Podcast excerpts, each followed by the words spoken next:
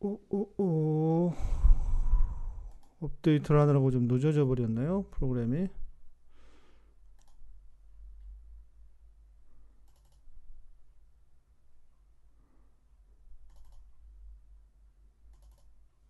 날 다스리소서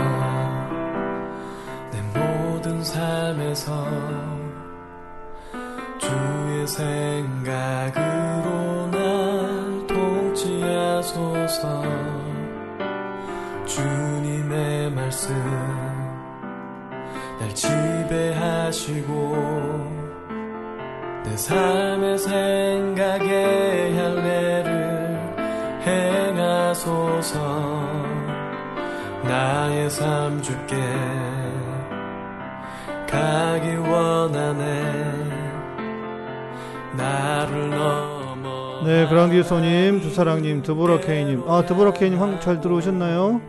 김재만님. 네. 그란디, 그란디소님 준- 제 질문해 주신 거 잘 준비하고 있습니다. 답 드릴게요. 십자가만 나의 이유 되게 하소서 아, 위신 득전사 오랜만이시네.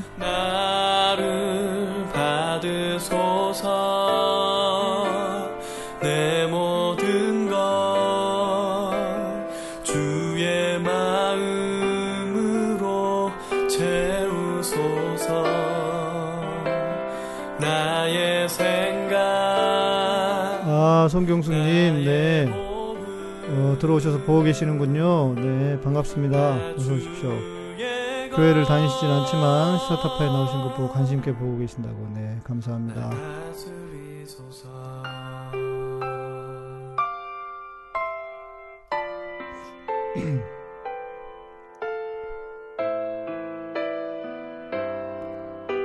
네, 우리 드보라케이님은 한국 집에서 자가 격리 중- 중이시라고 잘 오셨습니다. 아이고, 마닐라에서 고생 많이 하셨을 텐데, 네, 잘 좀 쉬시기도 하고요.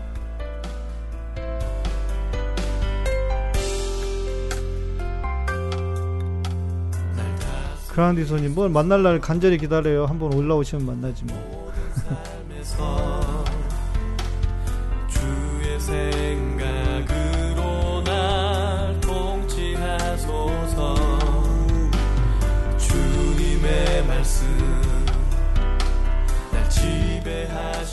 네, 에, 지금 들으시는 곡은 예, 제가 우리 제 음반 위집에 있는 곡인데요. 날 다스리소서라는 곡입니다. 이번 주 한 주간 이곡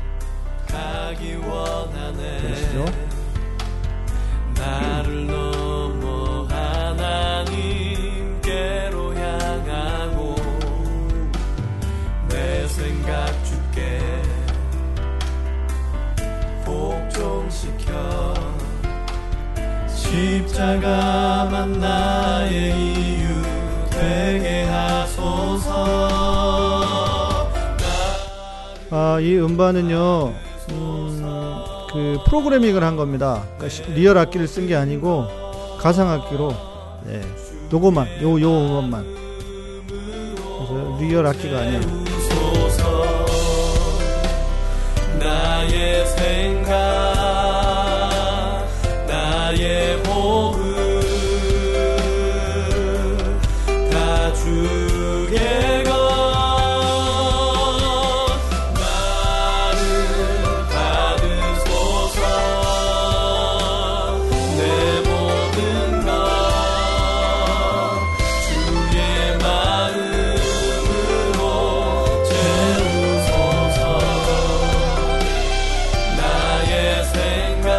아, 오늘은 그리고 그 아무래도 다니엘아 수법 김동완 얘기 좀 해야 될 것 같아요.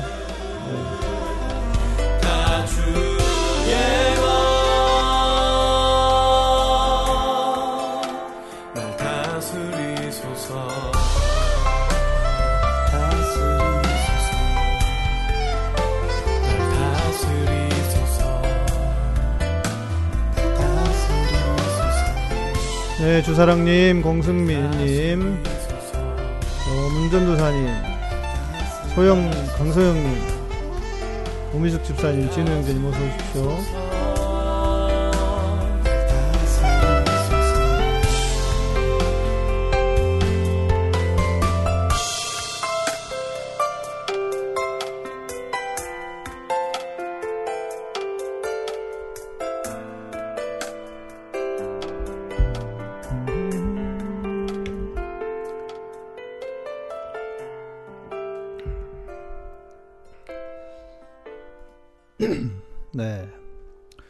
안녕하세요. 반갑습니다. 양희삼TV 카타콤 3프로 목사 양희삼입니다. 오늘은 월요일입니다. 그래서 증문즉답 시간, 애매한 것을 물어보세요. 증문즉답이라고 하는데, 어, 미리 질문을 보내주신 분들 계십니다.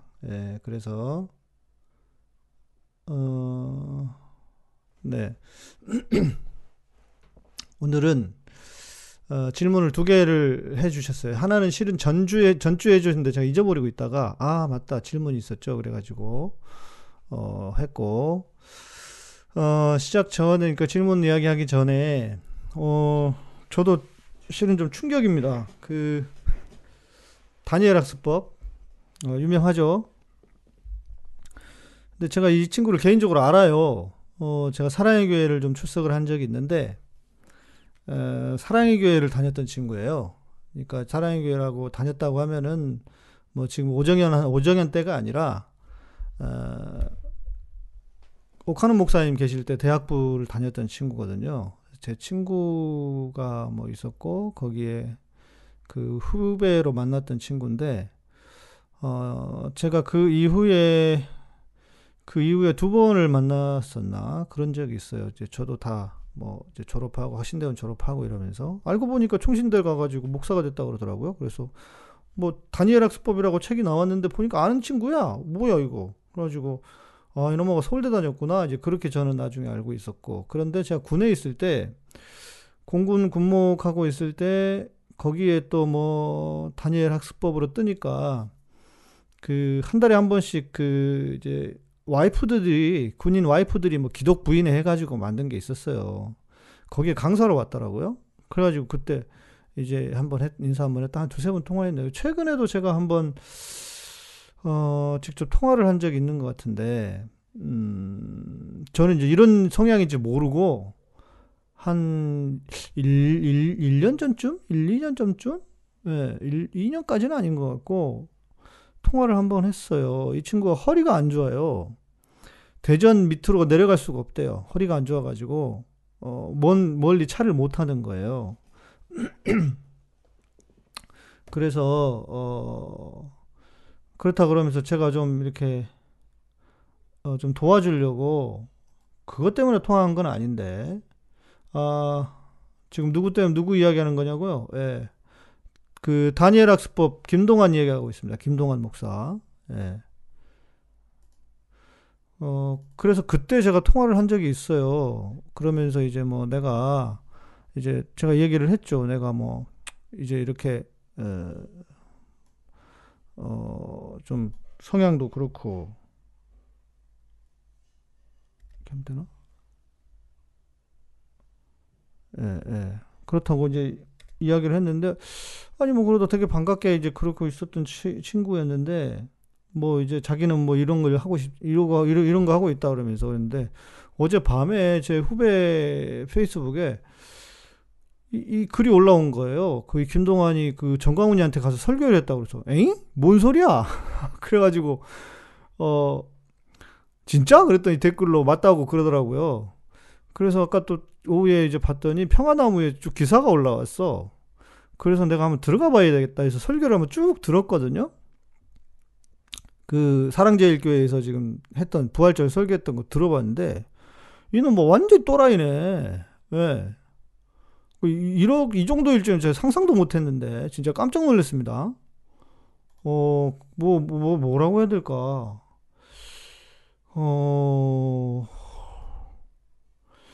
애가 그 말이 좋아 서울대지. 예, 애가 뭐랄까 이 총기가 없다고 해야 될까. 꼬꼬레이 BJ님 아까 올린 거 말씀하시죠. 기도할 때 이거 네 제가 저장해 놨어요. 예. 이따 말씀드릴게요. 그럼 내가 지금 야 이게 뭔 상황이냐 지금 이래가지고 깜짝 놀랐어요. 예, 서울대 나오면 뭐하나 그러면서 뭐 그 무슨 뭐 그, 그 이스라엘의 7대 절기를 정광훈이가 설명을 잘했다 그러면서 무슨 뭐 바울 신학이 있으면 정광훈 신학이 있다고 그렇게 뭐 정광훈 목사를 얼마나 그러는지 또 평소에 좀 알고 있던 알고 지냈던 사이인가 봐요. 그러면 이, 이, 이 새끼 이거 내가 정광훈한테 고소당한지도 알 거고 내가 정광훈한테 그렇게 한 것도 알 텐데 예. 그거를 알고 그때 통화했을 때 그랬던 것 같은데 아, 진짜 웃기네. 어, 모르겠어요. 저는 책 안 읽어가지고, 저는 그런 류의 책을 별로 안 좋아하기 때문에, 네. 그러니까 다니엘 학습법이라고 하는 것이 결국 뭡니까? 그, 그, 기복주의의 일종일, 아닙니까? 그냥? 예. 네. 아, 그리고 제가 들어보니까 또 그, 뭐야, 누가 이 책을 만들었다거나, 그랬, 그랬다는 얘기가 있던데, 예. 예, 전광 완전히 찬양하더라고요. 그래서 내가 깜짝 놀랐네. 이거 후, 한참 젊은 친구거든요? 음?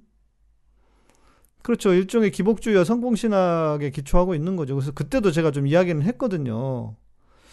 그리고 뭐 애들 뭐 그 무슨 수련회를 한다고 하고 뭐 그러더라고요. 그래서 내가 그러니까 그런 류에 대해서 나는 뭐 내가 워낙에 또 이빠른 소리를 잘 하기 때문에 잠깐 좀 이야기를 했던 기억도 있어요. 그렇게 해서 되겠냐, 뭐 그런 얘기를 했는데, 뭐 말 살짝 돌리면서 뭐 그렇게 하, 더라고요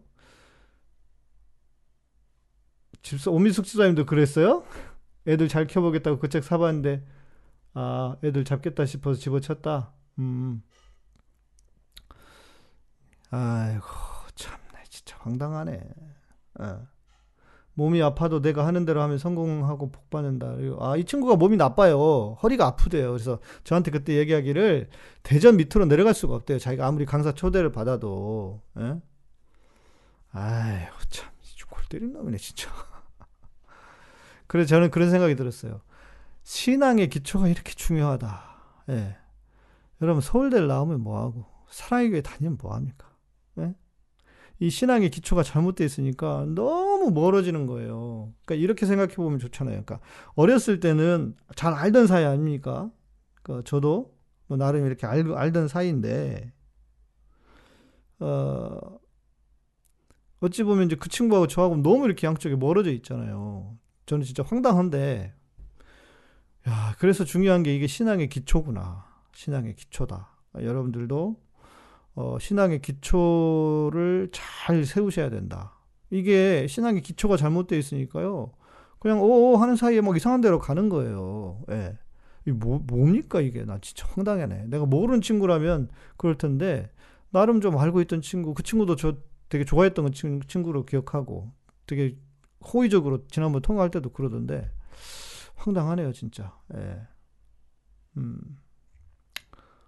에이구, 네. 자, 아까 우리 어, 질문해 주신 질문 먼저 이거 먼저 답을 드릴까요? 우리가 기도할 때 마지막에 예수님의 이름으로 기도드립니다라고 하잖아요. 그런데 이걸 안 하면 하나님께서 안 들으시나요? 꼭 해야 하나님이 들으시나요? 어, 꼭 해야 하나님이 들으시는 건 아니겠죠. 그러나 어, 저는 해체주의자는 아닙니다. 그러니까 저한테 이렇게 질문을 하신다고 하면은 그러니까 해체주의라고 하는 건 모든 거 다 필요 없고 다 어, 의미 없어라고 저는 말씀드리고 싶지는 않아요.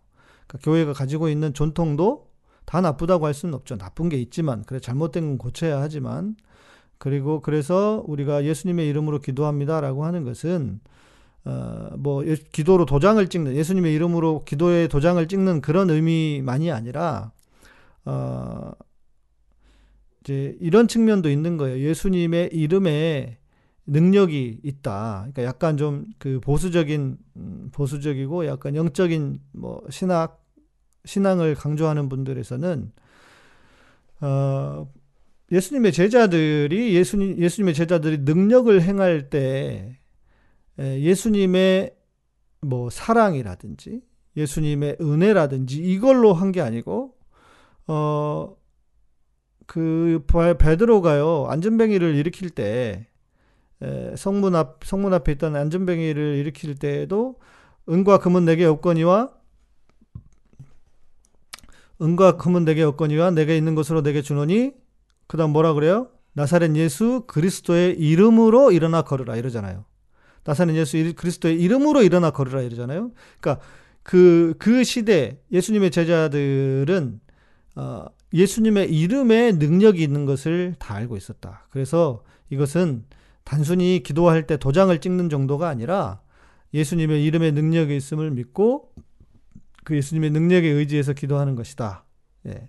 이제 이런 차 이런 차원으로 이런 차원으로 이해를 하시면 좋을 것 같아요. 우리 이신득 전사님께서 성경적으로 이야기하면 요한복음에 에, 자기 이름으로 구하라고 하신 말씀을 근거해서 하는 걸로 알고 있다. 예. 음, 물론 뭐 반드시 그렇게 해야만 하나님이 들으시겠습니까? 형식을 뛰어넘는 분이시긴 하니까요. 그러나 한편으로는 형식도 중요하다. 예. 그래서 저는 굳이 하실 수 있으면 하는 게 나쁘지 않다. 네. 우리 강소영님, 저는 양 목사님 만나서 신앙의 기초를 다시 세우고 있습니다. 이런 것은 다 허물고 새롭게. 아멘입니다. 네. 아주 중요합니다. 이런 태도, 이런 자세 아주 중요합니다. 물론 뭐 좀, 그, 어, 좀 이제 결이 맞아서 그런 것도 있겠지만, 예, 결이 맞아서 그런 것도 있겠지만, 그래도, 예, 음, 되게 힘들거든요. 이전에 자기를 부인한다는 것 자체가. 그러니까 저는 그 자체가 용기고, 그것이 아주 신앙적인 거다. 우리가 진리 앞에서 잘못된 게 있으면 그것을 버리고 부인하면서 어, 진리 앞에서 나를 비춰볼 수 있는 이게 진짜 신앙의 모습이잖아요. 예. 야, 이신득 전도사님, 짬뽕 신학을 좀 정리해야 된다. 아니, 저는 나쁘게 생각 안 해요. 그 짬뽕 신학이 힘을 발휘할 거예요. 그건 나쁘게 생각 안 하고 저는 좋다고 생각합니다. 예. 저는 괜찮다고 보고요. 우리 그란디소님께서 질문을 해주신 게 있습니다. 아, 이슬람에 대해서 지금 시국에 맞지 않는 주제지만 오늘은 이슬람 난민에 대해 여쭙고 싶습니다. 아, 그렇지. 우리 기본적으로 여기 계신 분들은 목사 맹신교인들은 아니니까. 그렇죠. 예. 네. 아, 우리 제, 우리 매니저님 재준 재준 매니저님은 신학의 형식을 다 허물어 버렸다. 그러면 안 돼요. 신학의 형식도 필요하다니까. 예.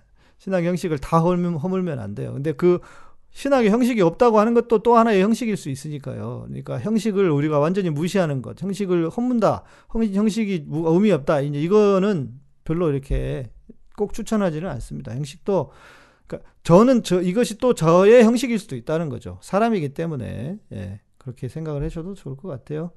예, 그렇죠. 신앙생활 한다고 하면 사람들이 종교생활만 하죠. 예. 신앙생활을 해야 되는데 종교생활을 하는 거예요. 예. 신앙이 아니죠. 그건 종교지. 자, 영국 이슬람 난민을 받았다가 지금 이슬람화 되어가고 있다고 어디서 들었는데요. 이슬람인들은 일부 다처제라서 애들을 많이 낳고 기독교인들은 애들을 적게 낳는 바람에 이슬람화가 빨리 되어간다는데요. 그리고 영국 국회의원들이 이슬람인의 표를 얻기 위해서 그들의 요구사항을 많이 들어줘서 이슬람화가 가속화된다는데 이것을 영적 전쟁으로 보자면 좀 위험한 일일 수 있어서 우리도 대처를 잘 해야 될 텐데 예, 그렇다면 우리나라는 이슬람 난민을 받아줘야 할까요? 아니면 지금 당장 인간적으로 가엾더라도 미래를 봐서 그들을 내쳐야 할까요? 하나님 원수까지도 사랑하라 하시지만 여기서 이슬람은 우리가 사랑해야 하는 대상의 그런 원수 같지는 않거든요. 어, 원수가 아니니까 사랑해야 되겠죠. 저는 우리나라를 영적으로 지키기 위해서라도 이슬람 난민은 받아서는 안 된다는 주의인데, 목사님 어떻게 판단하시는지 궁금합니다. 아, 그란디 손님이 하신 게 아니구나. 아, 죄송해요. 예, 다른 분이었다. 제가 두 분 헷갈렸어. 예. 네, 알았어요. 죄송해요. 어, 다른 분이에요, 다른 분. 네, 잠깐 제가 헷갈렸습니다. 어, 자, 이제 이슬람에 대한 이야기는 어, 여러분도 어떻게 생각하십니까? 아마 우리 지금 라이브로 참석하고 계시는 분들은 대부분 다 받아줘야지 무슨 소리냐 이렇게 얘기하실 거예요. 어, 근데 이제 이슬람에 대한 것은 단순히 일차적인 어떤 그 1차원적으로만 볼 수 있는 문제는 아니다. 일단 요거를 생각하시는 게 예, 좋습니다. 왜냐하면 저도 일반적으로는 그 이제 뭐 그 이슬람에 대해서 그렇게 혐오하거나 그렇게 해서는 안 된다라고 하는 생각을 가지고 있지만 이제 이 그 좀 전문가들은 이슬람이 가지고 있는 어떤 영향력이 특별하다고 어, 보는 분들이 있어요. 역사적으로도 이슬람이 있는 곳에 기독교가 무력화된 것도 사실입니다. 실제로. 그리고 무력화됐다기보다 기, 독교가 좀 어려워졌죠. 그러니까 어, 이슬람을 우리가 무작정 아무런 그 아무런 어 아무런 어그 저항 내지는 주의하지 않고 뭐 다 받아들이는 게 맞는 건가에 대해서는 좀 고민을 해봐야 됩니다. 뭐 저는 영국에 살질 않아서 이런 상황까지 됐는지 모르겠지만 이거 하나는 분명할 겁니다. 어, 국회의원들은 어, 그 이슬람뿐만 아니라 신천 지 표도 얻잖아요. 예, 신천지 표도 얻잖아요. 그러니까요. 어, 이 정하님께서 질문을 해주셨는데 킵했다가 답을 드리겠습니다.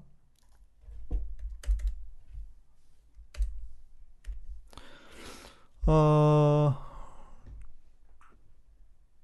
그래서 우리가 기어 아셔야 될 게 이제 이렇게 생각을 해야 될 것 같아요. 일단 우리가 기본적으로 이슬람 혐오라든지 사람에 대한 혐오라든지 다른 종교가 다르다고 해서 혐오를 한다거나 차별을 하는 것 이것은 저는 절대 신앙적이지 않다고 생각합니다. 그렇죠? 절대 신앙적이지 않다고 생각합니다. 아, 그러나 어, 이제 그래서 그런 차원보다는 예를 들어서 난민이다. 그러면 난민이라고 하면은 그것을 인도주의적으로 접근을 하는 게 저는 맞다고 생각을 합니다. 왜냐? 어, 고아와 과부와 나그네를 대접하고 영접하는 거죠. 그것이 성경의 가르침이니까요. 자, 그런데, 자, 생각을 해 보십시오. 그렇게 주장을, 그러니까 그렇게 뭐, 그 이슬람이 뭐 나라를 흔든다 이렇게 주장하는 사람들처럼 생각을 좀 해보면 도대체 그들 때문에 얼마나 대한민국이 흘리, 흔들릴 정도일까. 제가 볼 땐 너무 과한 주장이에요. 그분들 지금 한국 들어와 가지고요. 그 어떤 mainstream이 되거나 그렇게 되기가 쉽지가 않습니다. 예. 우리 와 문, 문전사님 뭐라고 써, 써주고 계시네. 예.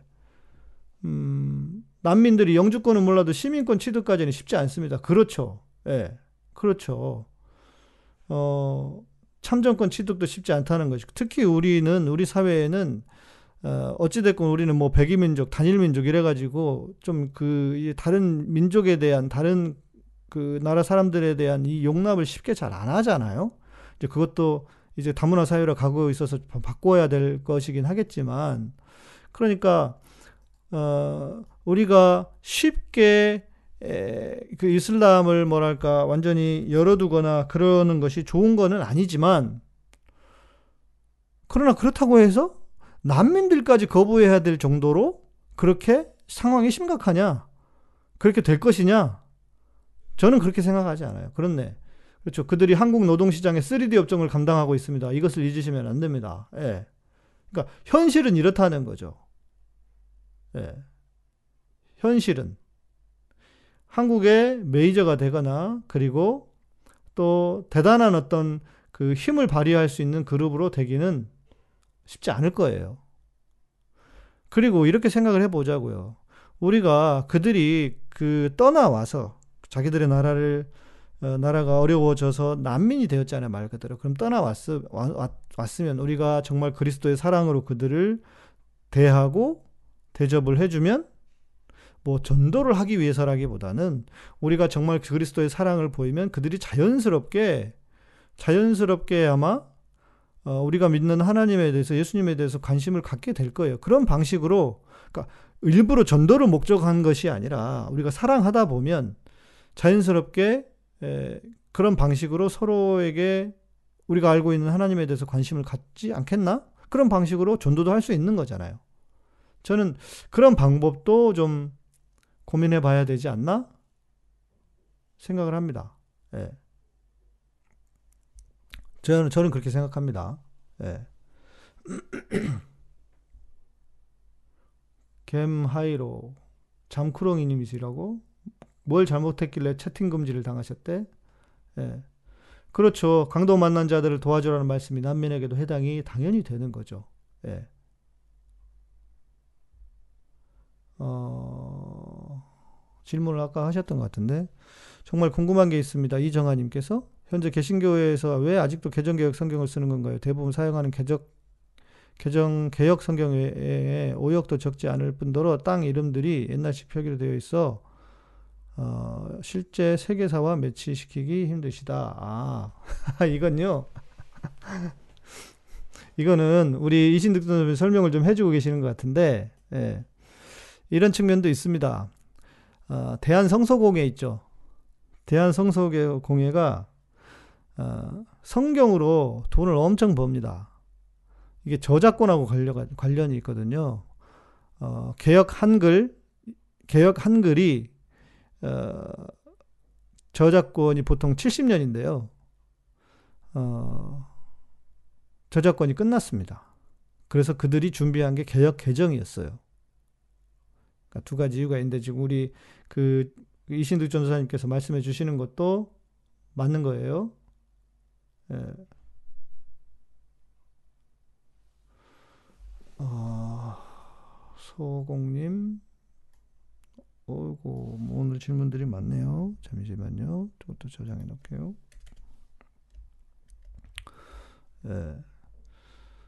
어, 그 보수적인 그러니까 성경에 한번 기, 그 단어를 바꾼다고 하는 것이 좀 쉽지 않으니까 그런 측면도 있을 거예요. 그런데 이게 그 대한 성서공회가 좀 문제가 있어요. 뭐냐면 성경을 본인들이 번역을 했다고 하면서 저작권을 주장을 하면서 어플을 같은 걸 만들잖아요.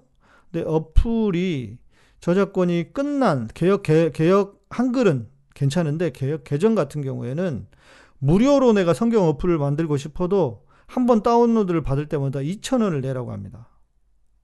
그러니까 무료 성경, 성경을 보급을 해도요. 예. 네. 뭐 이런 경우가 다 있어요. 그래서 아마 그 일단 대한성서공회는 자기들의 어떤 뭐 수입 아마 본인들의 어떤 그 운영 이게 있으니까 그러겠죠. 그래서 수입이 계속 나와야 되니까 예. 그런 측면이 좀 있습니다. 그래서 그렇게 이해를 한쪽으로는 이해하실 수도 있습니다. 음, 기장은 어렸을 때 공동 번역을 썼는데 요즘은 그냥 개혁 개정을 쓰신다. 아, 제가 엊그제 설교 준비를 하다가 백화파 이거 있었잖아요. 드레핀 백화파를 보라 할 때 백화파가 보니까 거기 그 공동 번역에는 아네모네라고 아네모네라고 정확하게 나왔더라고요.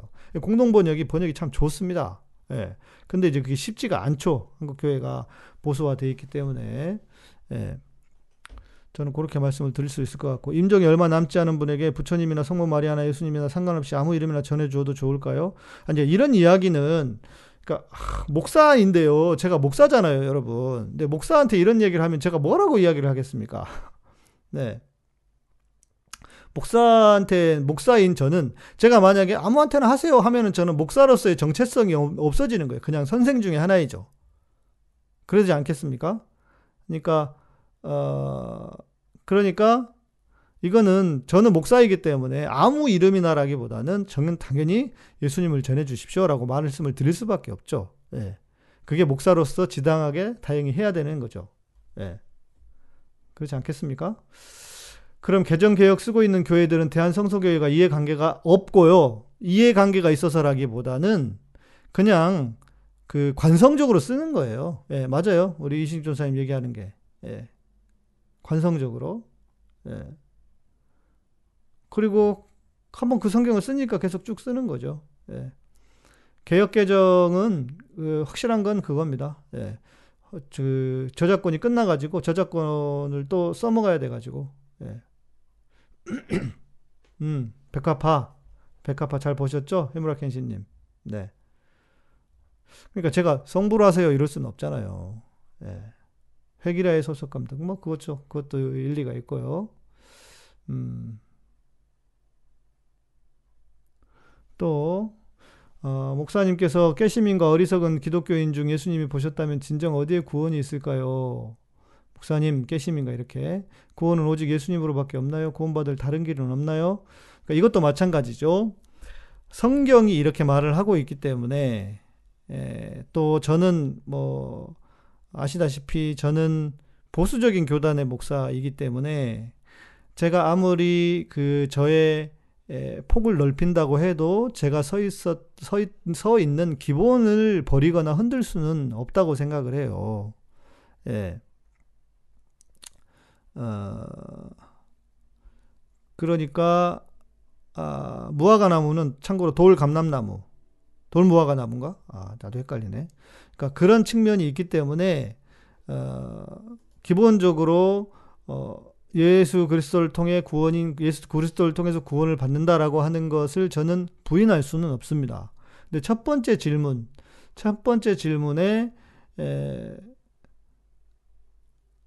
깨시민과 어리석은 기독교인 중 아까 얘기한 저렇게 어, 우리 그 민주 시민들 깨시민들과 아까 그 김동완 이 친구처럼 그 정광훈 밑에 가가지고 딸랑이 하면서 이 멀쩡한 인간이 말 서울대 서울대 서울대 나영 뭐 하냐고요. 예?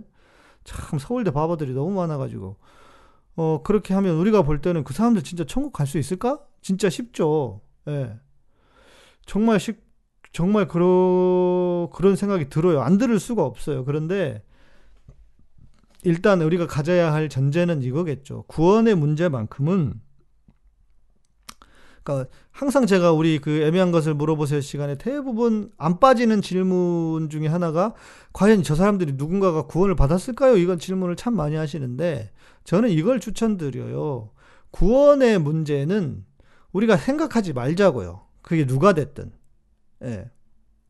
왜냐면 구원은 하나님에게 있기 때문에 구원하심이 보좌에 앉으신 어린 양께 있잖아요. 그러니까 내가 어떻게 하는 게 아니고 하나님께 있기 때문에 이것을 내가 이렇다 저렇다 말을 할 수가 없어요. 그런데 우리가 유추해 볼 수는 있죠. 예수님이 뭐라고 했습니까? 나무는 열매로 알리라 그랬잖아요. 그러니까 열매가 나쁜 열매는 나쁜 열매, 열매가 없거나 잘못된 열매를 맺히면 그것은 하나님의 구원으로부터 멀어져 있을 거라고 유추할 수는 있겠죠. 내가 결정할 수는 없지만. 예. 그죠? 그러니까 그 정도 선에서 그 정도 선에서 정리를 해 두고 그냥 중요한 것은 나나 잘하자. 예. 성경을 볼 때, 야, 저 사람들 얼마나 안타깝습니까? 솔직히. 한교환 얼마나 불쌍해요. 예.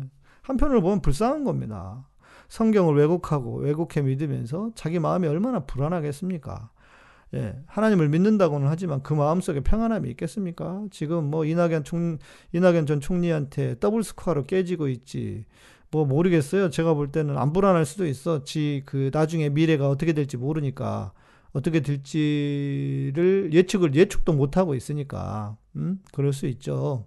그런데 어, 그런 측면에서 보면요 불안하거든요. 그럼 불안 불쌍한 거예요. 그러니까 어, 우리 안에 진정한 평안을 좀 가지고 있으면 남의 구원, 그 사람이 구원을 받았는지 안 받았는지, 예, 에, 우리가 어떻게 하겠어요? 그거는 그 부분은 그냥 두고 가는 게 좋지 않을까 싶습니다.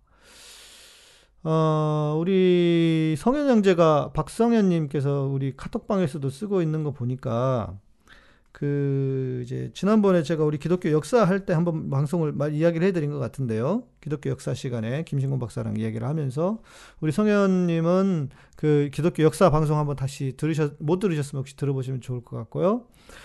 어, 우리 성현 형제님이 고민하는 게 뭐냐면 그 기독교의 원형 그 원형을 변화시킨 뭐 카톨릭 그리고 기독교 역사에서 수만 수도 없이 변형시켰던 예를 들면 성탄절이라든지 부활절이라든지 아시다시피 부활절은 이스터 신을 섬기던 그 유, 그것에서 유래가 된 거잖아요.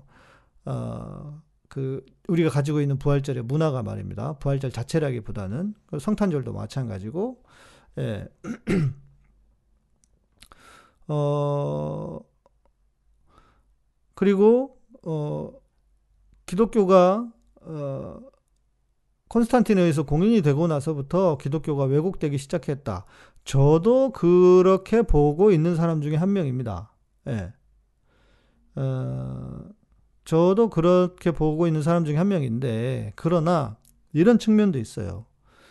음, 역사라고 하는 측면에서 보아야 된다 그랬잖아요. 역사. 예. 역사라고 하는 측면에서 어, 그러니까, 어, 우리가 아무리 애를 써도요, 실은 원형의 기독교를 찾기는 참, 어, 어, 쉽지가 않습니다. 예.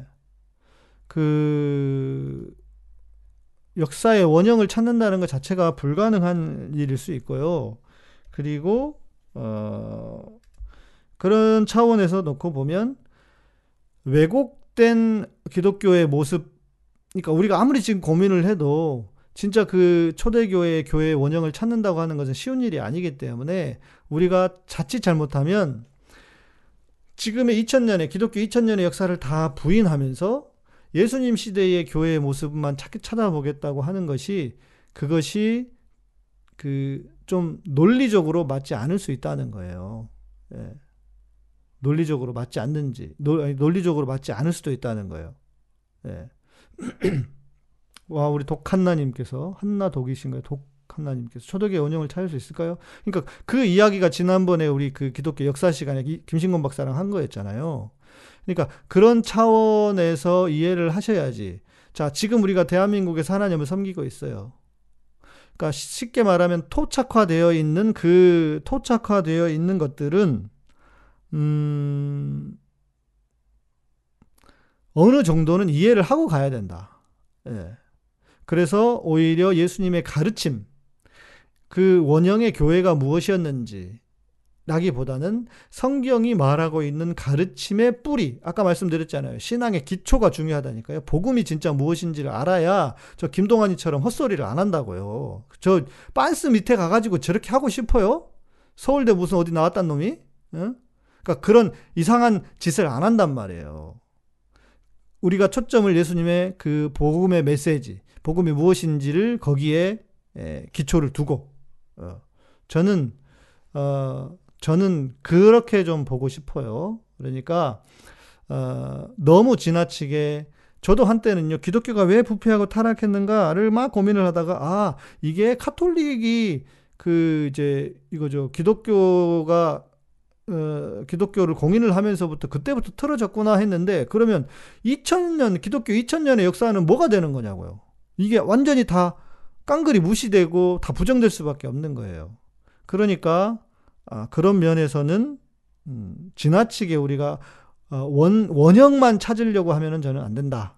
이제 이렇게 좀 말씀을 드리고 싶어요. 어, 제가 사는 동네 식당에는 너의 경영을 주께 맡기라는 글귀를 써놓은 데가 많습니다. 원문을 보니 그냥 계획하는 바더군요. 그런데 적지 않은 교회에서 이 구절을 마치 기업가들이나 자영업자 등 경영하는 사람들 위한 구절. 그렇죠. 그런 게 많죠. 예. 예, 저는 이거 참 황당합니다. 개혁개정의 경영이라고 번역한 건 의도적인 의혹인 것 같, 의혹인가요? 장사하는 사람들 끌어내기 위해서 그런 의심을 품게 됩니다. 어, 진실이 뭔지 알려주셨으면 합니다. 저도 뭐 진실이 뭔지는 모르겠지만 이것도 관성 아닐까요? 그냥 그러니까 그 성경 번역에 대해서 우리 이정아님께서 계속 질문을 해주시는데 어, 이 관성을 바꾼다고 하는 것이 쉽지가 않습니다. 그러니까 우리가 어렸을 때부터 계속 어, 계속 어렸을 때부터 그런 성경을 읽었다 보니까 거기에 익숙하니까 그걸 갑자기 확 바꾸니까 공동 번역이 엄청 좋은 번역인데도 불구하고 그럼에도 불구하고 그 번역이 많이 사용되지 않는 이유는 뭐 카톨릭하고 같이 써서도 있지만 그 말, 어, 말 어투가 바뀐 것도 저는 있다고 생각을 해요. 그래서 그러니까 어떤 그 좀 분리해서 보셔야 되는데 하나는 그, 그 뭐죠? 대한성서공의 저작권 때문에 그 성경이 그렇게 개혁 개정하고 개혁 한글하고 비슷하게 했다라고 하는 측면 하나를 보시고 하나는 예, 관성 때문에 그렇다라고 이해를 해 주셔도 좋을 것 같아요. 저도 현대인의 성경 읽으면 좀 낯설거든요, 실은. 예, 그런 측면이 다 있을 거예요, 우리에게. 예. 네. 아. 6월절은 6월절을 폐지한 게 아니라 날짜 논쟁이다. 아. 예. 그렇죠. 예. 모든 현상에 일희일비하면 자연스레 오류가 생긴다. 예. 네. 우리 참고로 내일 저녁이 원래 이렇게 인터뷰하는 방송이었는데 우리 내일 총선 전날이어 가지고 아무래도 내일 다음 주에 우리 그 김신곤 박사하고 하는 걸로 하고요. 아, 질문이 또 있었습니다. 그 중요한 질문이 하나 있었고 여러분도 관심이 갈 만한 질문 또 제가 한번 이야기를 해드리고 싶은 주제이기도 했어서 예. 예. 아 바울정님 먼저 드릴까요? 예수님 승천하시고 신약 성경이 집필되기 되기 전엔 성도들은 뭘로 신앙을 공부했었나요? 자 기본적으로 어, 이 시대는요, 기본적으로, 어, 그러니까 예수님이 승천하셨다라고 하는 그 시 어간에는 유대인들 중심, 그러니까 유대인들 중에 크리스찬들이겠죠. 그러면서 사도행전에 보면은 이제 이방인들과 유대인들 사이에 그러니까 이방인 그리스도인과 유대인 그리스도인들 사이에 갈등이 일어났다. 뭐 이런 이런 표현들이 있잖아요. 오늘 주제랑은 안 맞는 질문이에요. 왜- 왜죠? 왜, 왜 그러죠? 뭘, 뭘 가지고 얘기하시는지 모르겠네. 김진웅님. 자, 그렇게 에, 이야기하잖아요. 그러니까 유대 중심의 초대 교회였습니다. 자, 초대 교회는요, 유대인 중심이었다고 생각하셔야 돼요. 거기에 이제 이, 이제 이방인들도 좀 있고 이랬는데, 유대인들은요, 역시 토라입니다. 토라. 그러니까 우리가 너무 우리 기독교인들 중심으로 해서 이렇게 딱 보는데, 유대인들도요, 그러니까 믿는 유대인들도 유대적인 배경 속에 있었어요. 그래서 그들은 회당도 회당도 회당에서도 예배를 드리고 또 다음 날 안식 후 첫날도 모였다고요. 예. 경남 진주에 추천하실 만한 교회 추천할 만한 교회가 모르겠습니다. 네. 잘 모르겠습니다. 죄송합니다. 그러니까 토라 중심의 그렇죠. 모세오경이죠. 모세오경 중심의 신앙을 가지고 있었던 것이 사실이고 왜 유대인들의 핵심이니까요. 거기에 자, 우리는 지금 기록, 기록을 말보다 훨씬 더 신뢰하지 않습니까? 그렇죠? 말보다 훨씬 더 신뢰를 합니다. 그런데 예수님 시대, 그 고대에는요, 문, 그 쓰여 있는 문자, 문자, 그 기록보다 인간의 머리를 더 신뢰했다고 합니다. 인간의 머리, 예. 인간의 머리, 암기를 더 신뢰했다고요. 그리고 예를 들어서 뭔가 그 암기를 하면 예수님이 계시잖아요. 그러면 제자들이 있다. 예수님이 아니라 꼭 누군가의 지도자가 있고 제자가 있으면 그 가르침을 서로 계속 cross check를 하는 거예요. 그래서 어 어떻게 보냐면 그 당시의 문화를 이해한다고 하는 차원에서 보자면 우리 시대와는 달리 지금은 뭐 그냥 기록이 기록되지 않으면 기록되지 않으면 우리는 그 신뢰하지 않지만 그때에는 아 그렇죠 암송이 최고의 신뢰였다는 거예요. 그러니까 기록보다도 더 중요한 게 암송이었어요. 그리고 제자들이 다 서로 크로스 체크를 해 가면서 서로 그 앉은 자리에서 암송. 그러니까 무슬림 같은 경우에 이슬람은요 신학 공부가 다른 게 없어요. 성경을 들이다 외우는 거예요. 자기네 코란을 처음부터 끝까지. 벽 보고 계속 하면서 그냥 외우는 거예요. 그게 신학 신학 신학 공부의 처음과 끝이에요. 네, 코란을 다 외우는 게. 그러니까 그 시대의 교육 방식이 어찌 보면 지금까지도 내려오고 있다고 봐야겠죠. 그러니까 예, 우리 아까 우리 이신국 전님 쓰셨지만 예, 예수님 예수의 어록과 구전 전승, 구전이 되게 중요했던 시대예요. 구전 전승이. 그래서 그 구전 전승을 모아서 쓴 게 성경이고요. 구약도 마찬가지입니다. 구약도 어 뭐 문서들이 있었지만 그 중에 구전 전승들도 있었어요. 그 구전 전승들도 그 같이 모아서 쓴 것이 구약이기도 하고요. 예. 예. 우리 박성현님은 상당히 시니컬하신 것 같아요. 예. 저도 그랬거든요. 그런데 어, 조금은 온건해지실 필요가 있다고 봅니다. 예. 다 부정을 해버리면요. 그래서 뭘 해야 되는 건가?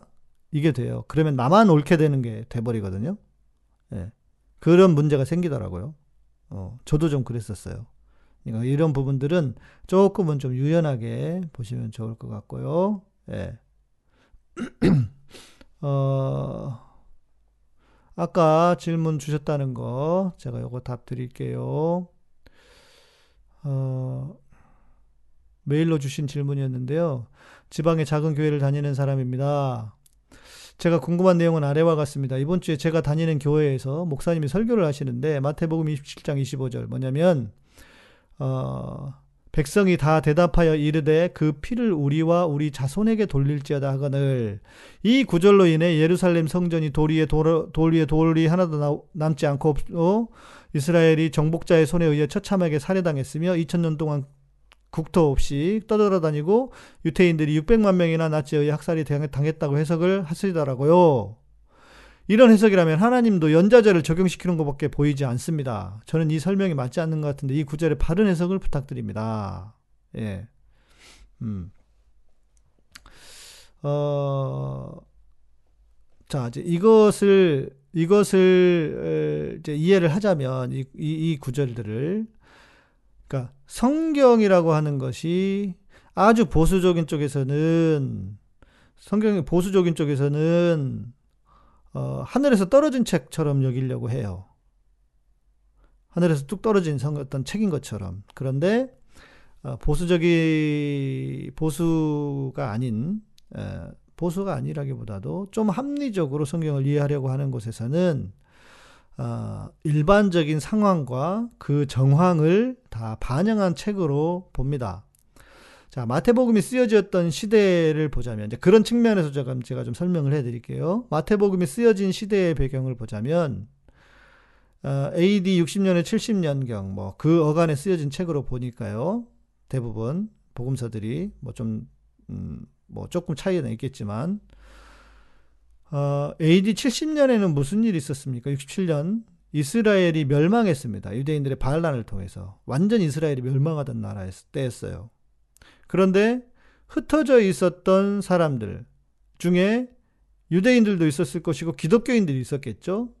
그러니까 그 기독교인들이 유대인 기독교인들도 있었고, 그러니까 로마 통치 로마 통치 하에서 쉽게 말해서 이스라엘이 완전히 유대인들이 반란을 일으켜서 완전히 작살났던 때란 말이에요. 티토스, 티, 디도 장군, 티토스에 의해서 이스라엘이 완전히 끝장나던 시대였다고요. 그러니까 어쩌겠어요? 유대인들은 복음을 전해야 돼. 유대인들뿐만 아니라 기독교인들이 복음을 전해야 돼. 그런데 그 복음의 대상이 누구겠어요? 로마의 문화 안에 있는 사람들이겠죠. 이미 이스라엘은 없어져 버렸고, 그래서 기본적으로 그 복음서가 쓰여져 있던 시대의 복음서는 로마에 대해서, 로마인들에 대해서 부정적으로 쓰지를 못했어요. 부정적으로 쓸 수가 없었어요. 그래서 예를 들면, 예를 들면, 빌라도 같은 경우에도 상당히 미화한 부분이 있습니다. 빌라도를 묘사한 그 이제 필론이라고 하는 역사학자가 있거든요. 41년경에 쓴 그의 책에서 이렇게 이야기를 했대요. 빌라도는 뇌물을 수수하고 무례한 짓을 하며 약탈과 잔혹한 행위, 고의적인 중상모략을 했고 무엇보다 재판도 하지 않고 처형하기를 반복했다. 지금 검찰 같네. 예. 그렇죠. 마사다 항전이 멸망을 했죠. 지금 검찰 같잖아요. 이 빌라도이네. 이 빌라도 검찰하고 똑같네. 이 시기들. 예. 그러니까 빌라도라고 하는 인물은요 극악무도한 사람이었어요. 사람들은 뭐 엄청나게 그 살인을 했고요. 어, 그런데 성경을 쭉 보면 빌라도를 이 구절 윗부분에 보시면은 빌라도의 빌라도가 뭐 어 이제 25절 이전에 보시면요. 어 23절 빌라도가 이르되 어찌미냐 무슨 악한 일을 하였느냐 그들이 더욱 소리질러 이르되 그래서 마치 빌라도가 빌라도가 아무 성과도 없이 도리어 밀란이 나려는 것을 보고 물을 가져다가 무리 앞에 손을 씻으며 이르되 사람이 피해되 나는 무죄아니라 마치 빌라도의 책임이 아니라 어떤 그 유대인들이 책이 유대인들이 그렇게 예수님을 한 것처럼 왜 이 시대에 상황이 있었다는 거죠. 로마와 로마 식민지에 있는 어, 사람들에게 복음을 전해야 하는 그런 상황이었기 때문에 그런 상황에서는 로마에 대해서 내지는 로마인에 대해서 아주 부정적으로 쓸 수가 없는 상황이었다. 이거는 뭐 저의 의견이라기보다는 이런 책이 있습니다. 그 내셔널 지오그래픽에서 나온 책인데요. 예. 예수의 발자취라고 하는 예. 이책 뭐 재밌습니다. 이렇게 뒤에 사진들도 책 사진 자료도 되게 많고요. 예.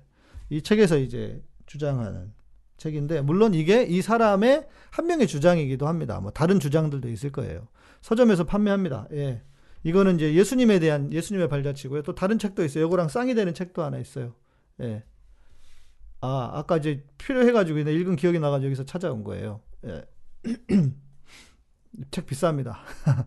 예, 근데 재미있어요. 볼만해요. 예, 배경을 쭉 이해하기에. 예, 그리고 뭐랄까. 좀 어제 다 이해가 안 되는, 다 이해가, 다 받아들일 수 없는 내용들도 있긴 한데요. 예. 아, 네.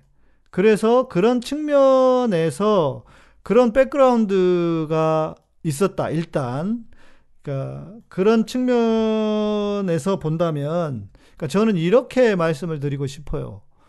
어, 그러니까 이런 거는 사실인 것 같아요. 그 시대에 로마 사람들을 좀 그 이렇게 비판적으로 쓰지 못했던 건 사실인 것 같아요. 어, 그런데 문제는 거겠죠. 마태도 그렇고 다른 복음서의 저자들도 이 말씀이 후에 유대인들을 핍박하는 근거의 구절이 될 거라고 하는 것은 본인들도 몰랐을 거예요. 예. 본인들도 몰랐을 거다. 그러니까 저는 이렇게 해봐요. 성경이 이렇게 쓰여서 쓰였기 때문에 그것 때문에 후대에 유대인들이 고생을 했다라기보다는 후대의 사람들이 이 성경을 오역한 거겠죠. 예. 저는 그렇게 봅니다. 오역한 거다. 예. 답이 좀 되셨는지 모르겠습니다. 예. 답이 좀 되셨는지 모르겠습니다. 네. 제가 그렇게 답을 드리겠고요. 자, 그리고 아까 우리 햇빛바다님께서 저는 세상에 선과 악이 없을 수도 있겠다. 자꾸 생각이 드는데요. 이 생각은 뭘까요? 음, 그렇죠. 오 적용. 예, 그럴 수 있죠. 오역일 수도 있고, 오 적용. 예. 어, 실은 악이라고 하는 것이요.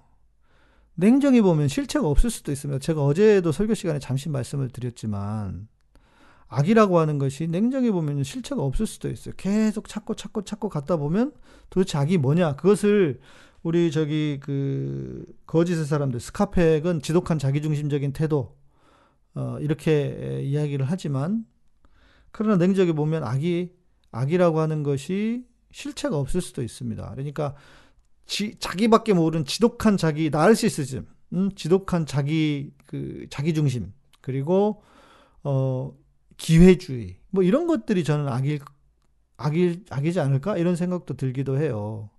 그래서 음, 늘 말씀드리지만 이제 이런 이런 문제가 되면 어떻게까지 연결되냐면 천국 천국과 지옥에 대해서도까지 연결이 됩니다.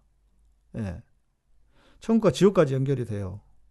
뭐냐면 어, 이런 고민을 하다 보면은 만인 구원 어, 하나님은 모두를 다 구원하실 수 있겠다.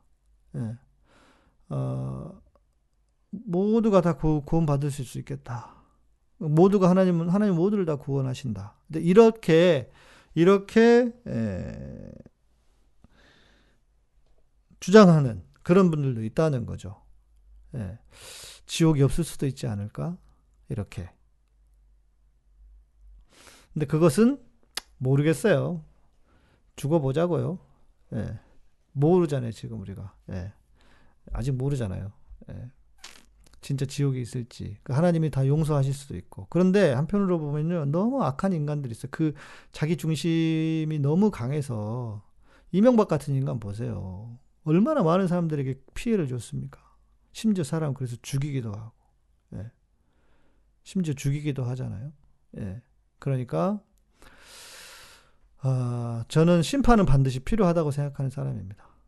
예. 그러니까 아마 우리 그 햇빛바다님이 제가 볼 때는 그래요. 마음이 본인의 마음이 너무 좋아서 그래요. 본인의 마음이 보험의 본인의 마음이 그게 아닐까 싶고요. 아, 하나님의 말씀을 기록한 것을 묶은 것이 성경이라면 공인이 된 이후에 거의 2000년 동안에 하나님의 소리를 듣는 이가 없을까요? 계속 우리의 안테나를 켜고 이성과 현상을 관찰하여 더욱 본질적인 하나님의 말씀을 들어야 하는 게 아닌가요? 율법의 구약에서 하나님의 사랑을 선포하신 예수님은 그 당시 얼마나 획기적인 것이었을까요? 네, 음, 어, 음, 이제 이렇게요, 어, 하나님의 말씀과 하나님의 계시가 그쳤다라고 보는 것이 이제 장로교의 신학이잖아요. 성경에서 모든 어떤 그 신학이 그쳤다. 아, 모든 그 계시가 그쳤다라고 보는 것이고 그 계시가 성경의 권위만큼은 아니라도 저의 견해는요. 성경의 견해는 아, 성경의 권위만큼은 아니라도 저는 지속적으로 하나님의 계시가 이루어진다고 생각을 하고 있습니다. 그래서 아까 말씀드린 어, 그래서 아까 말씀드린 그 이제 기독교 2000년 예를 들면요. 음, 아니 그러니까 일반 계시뿐만 아니라 특별 계시조차도 어느 정도는 하나님이 열어 두고 계시는 게 아닌가 저는 생각이 들어요. 그러니까 예를 들면 삼위일체 같은 경우요. 성경에 기록이 없습니다. 삼위일체에 대한 기록이. 그것을 신학적으로 유치를 해오는 거죠. 예. 그러니까 그 문전사님 저는 그 특별 계시가 이 우리가 아, 특별 계시의 정의가 그거잖아요. 어, 우리의 구원을 구원을 위한 것이 하나님의 특별 계시잖아요. 그러니까 그런 차원이라면 저는 그러니까 계시가 성경의 말씀으로 완전히 끝났다. 저도 거기에 동의하지만 그러나 그 권위만큼은 아니라도 어, 그 권위만큼은 아니라도 어느 정도의 그 구원의 계시는 이어졌다고 있다고 생각해요. 그런데 문제가 뭐냐면 그렇게 하니까 그 저처럼 이야기를 하고 인정을 하면 정광훈 같은 인간들이 나와가지고 직통 계시니 뭐니 이따위로 나오는 거예요. 이게 위험하긴 한 거예요. 그러니까 이것을 검증을 해야 하는 거죠. 서로 지난번 제가 방언과 예언에 대해서 말씀하셨듯이 말씀드렸듯이 서로 검증을 해야 하는 거죠. 예. 어, 저는 어느 정도 그래서 예를 들어 삼위일체 같은 것도 계시의 발전으로 봐요. 저는 계시의 발전. 그 시대에 성경에는 삼위일체가 없었지만 삼위일체라고 하는 것이 어찌 어찌 됐건 역사를 통해서 어 역사의 역사를 통해서 어 만들어졌고 그것이 계시의 일종이 아닐까. 그리고 지금 우리 시대에도 하나님의 구원을 위한 특별한 계시는 어느 정도 있고, 어, 그리고 우리 이신전 선생님 좋겠네. 계시는 말씀에, 말씀에 근거하고 검증해야 한다고 봅니다. 네, 좋은 의견 같아요. 이거 당연히 기본이고요. 근데 그 말씀이 또 뭐냐? 이게 또 문제인 거예요. 말씀을 어떻게 해석할 거냐? 이것도 문제인 거예요. 예. 그러니까 이게 또 말이 다시 돌아가는 거거든요. 예. 아, 그런데 손님, 이건 뭐냐면, 일반 계시는, 어, 구약의 은혜가 아니고요.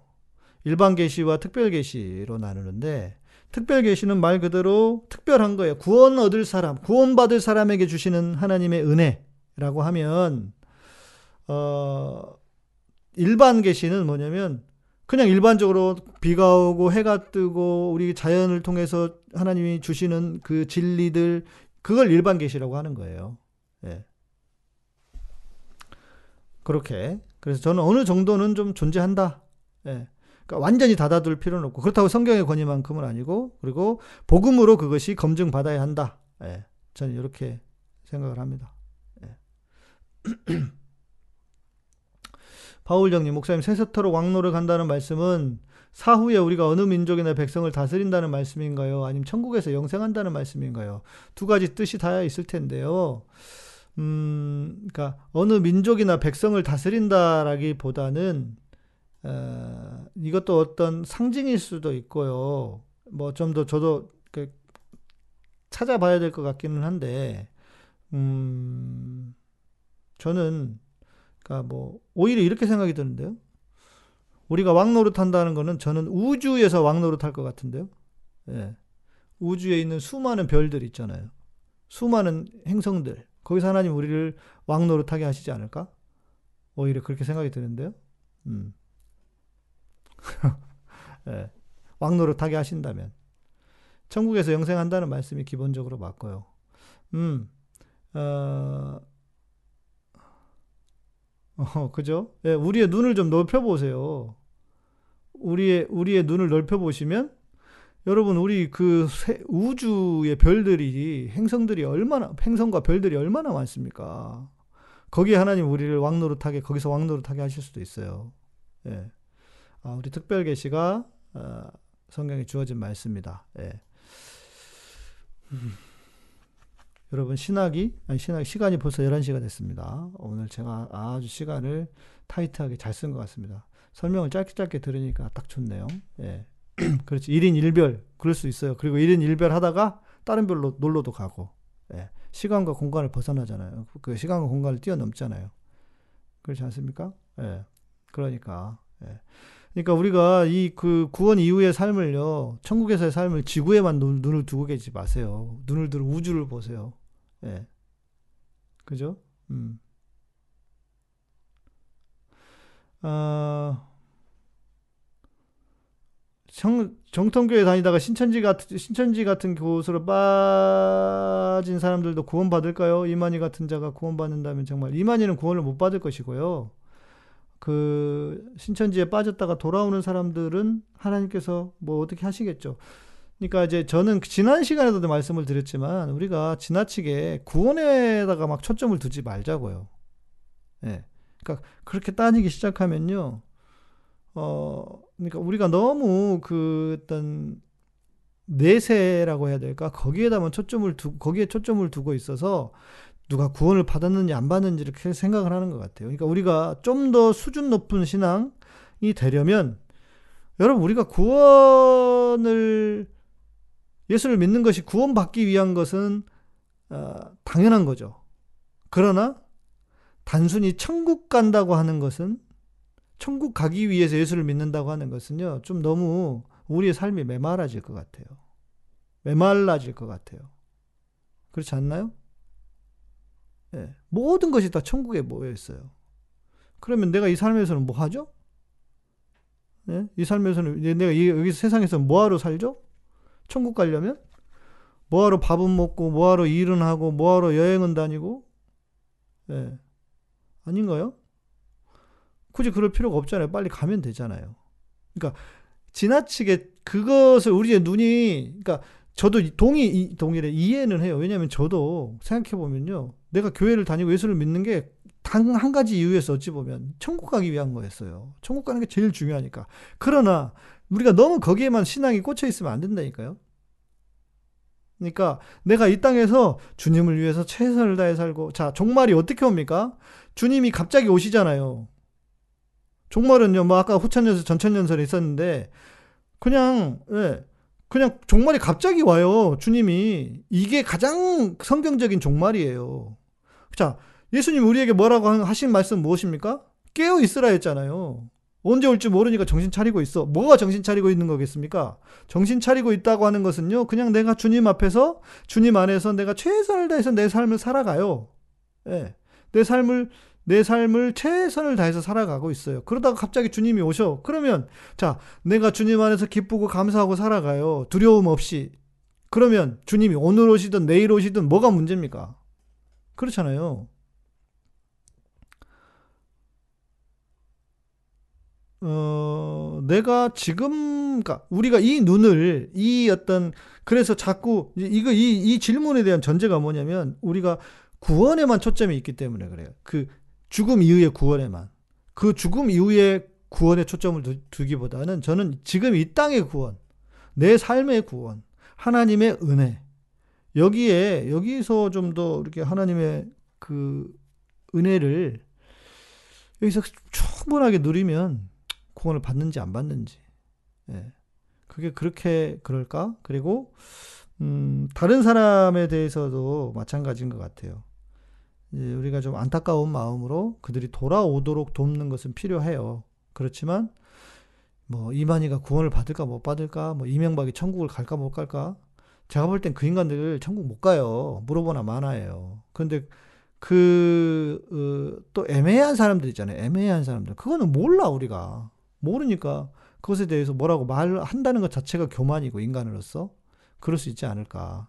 아, 그래서 저는 이런 부분에 대해서는 제가 쉽게 말씀을 못 드릴 것 같아요. 그리고 그게 맞는 거잖아요. 내가 하나님이 아닌데 내가 뭐라고 이야기를 합니까? 예. 이거는.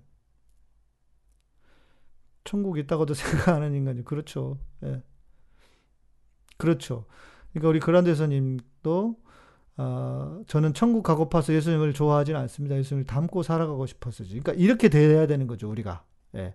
네, 저는 그 신은재님이 뭐랄까 그 나쁜 의도로 여쭤보셨다고 생각하지는 않아요. 그런데 그 당연히 궁금했을 궁금하실 수도 있죠. 그러나 좀 더 우리가 눈을 이, 이, 땅에다가 두고 살자. 예. 음. 맞아요. 그 인간들 천국 있다고 생각 안 해요. 예. 아는 언니가 구, 정말 구원에 초점을 맞추다 보니 정말이 임박한 때에 결혼해서 애를 낳고 하는 게 그 아이한테 바람직한 게 맞는 건가 하고 어, 듣고 저 너무 나간 거 아닌가 싶었던 저는요, 내 우리 그 같이 신학 공부했던 동기 중에 예, 그 삼수를 해서 들어왔던 형이 있어요. 그 형님 그 양반이 뭐라 그런지 아세요? 자긴 장가 안 가겠대요. 왠지 아세요? 주님이 곧 오실 것 같아가지고. 참, 별걸 다 걱정하더라고요. 그러니까 뭐냐면 지나치게 종말론에 매몰되어 있는 사람인 거예요. 세대주의, 세대주의 종말론자였어요. 예. 뭐 대환란이 요거찌고 저찌고. 예.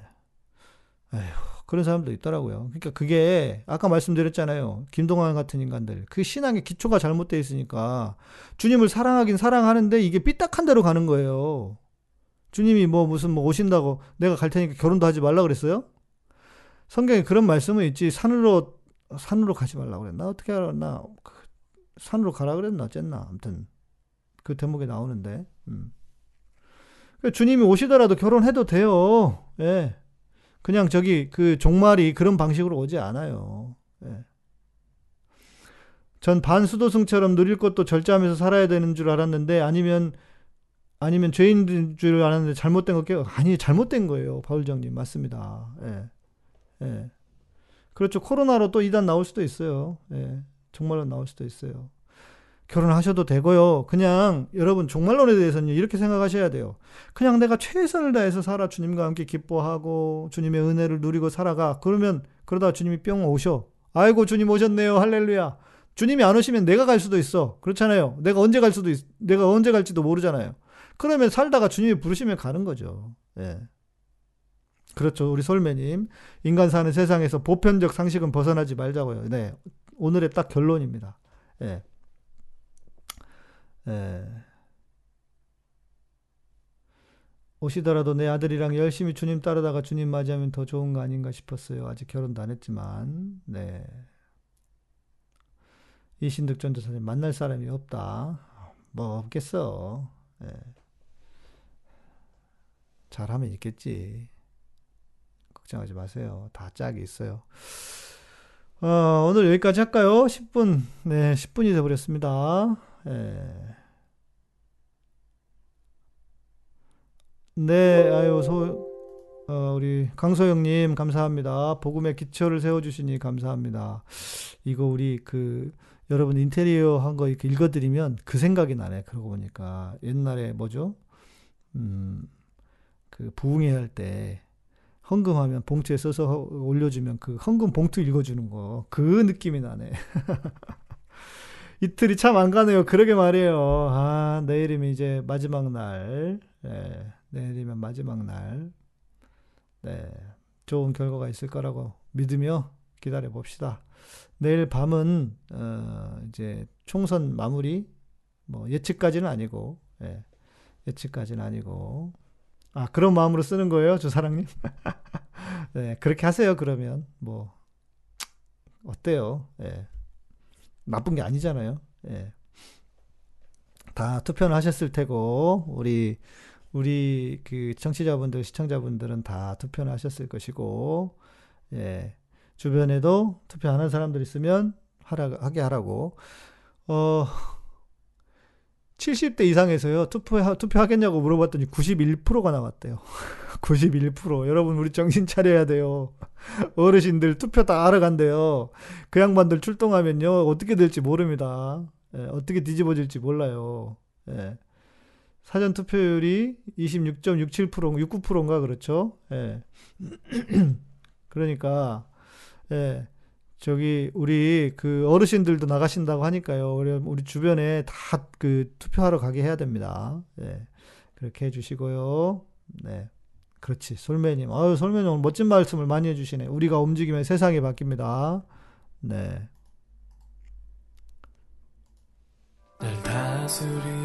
인사해 주시면 네, 마무리하고 마치겠습니다.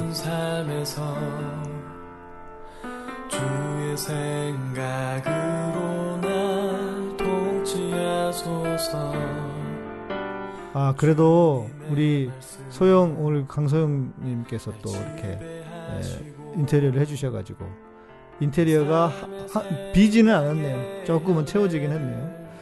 어, 박형준이 국어를 하는데 음, 그게 어렵다는 뜻이죠. 반증이죠. 대통령 기록물 좀 뜯어봅시다. 200 채우면 갑니다. 예.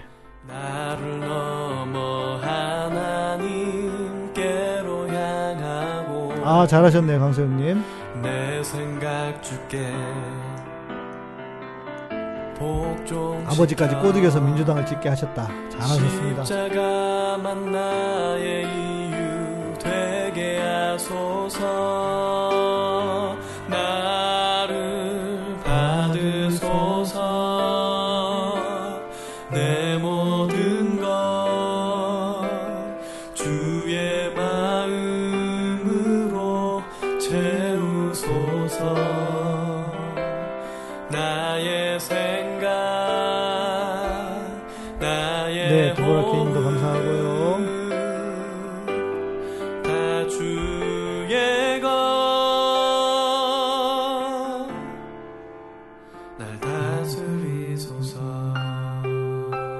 산청에, 산청에 한번 가야 되는데 말이에요. 예.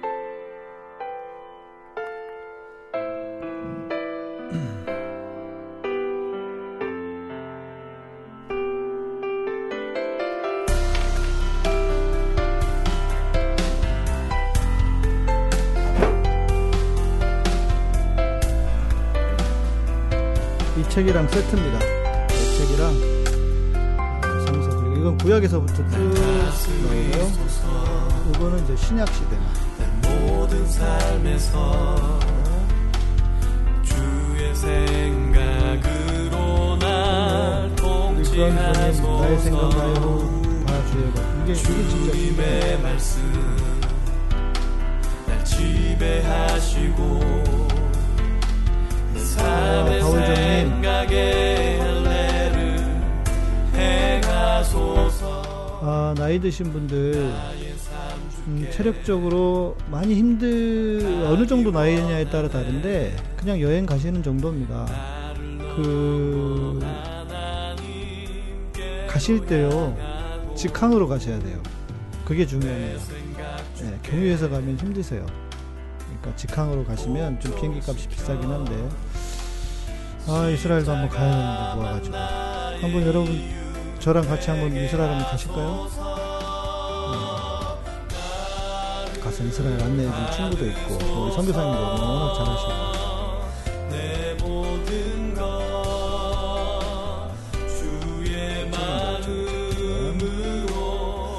책 별로 없어요. 다 정리해버려가지고 예수의 벌같이 성서 그리고 있어요. 네 신윤재님 감사합니다. 카타콤이 많이 전파되기를 소망하신다고 감사합니다.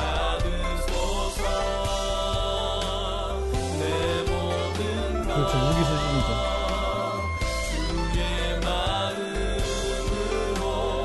여행도 가야 되고 이스라엘도 가야 되고 저는 요즘 터키를 너무 가고 싶어요. 아 유럽도 취소되긴 했지만 터키를 한번 갔다 왔는데 아 터키가 요즘 터키가 되게 가고 싶네요.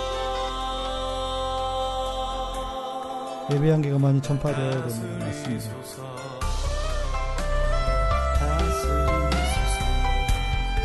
산청 네, 산청 먼저.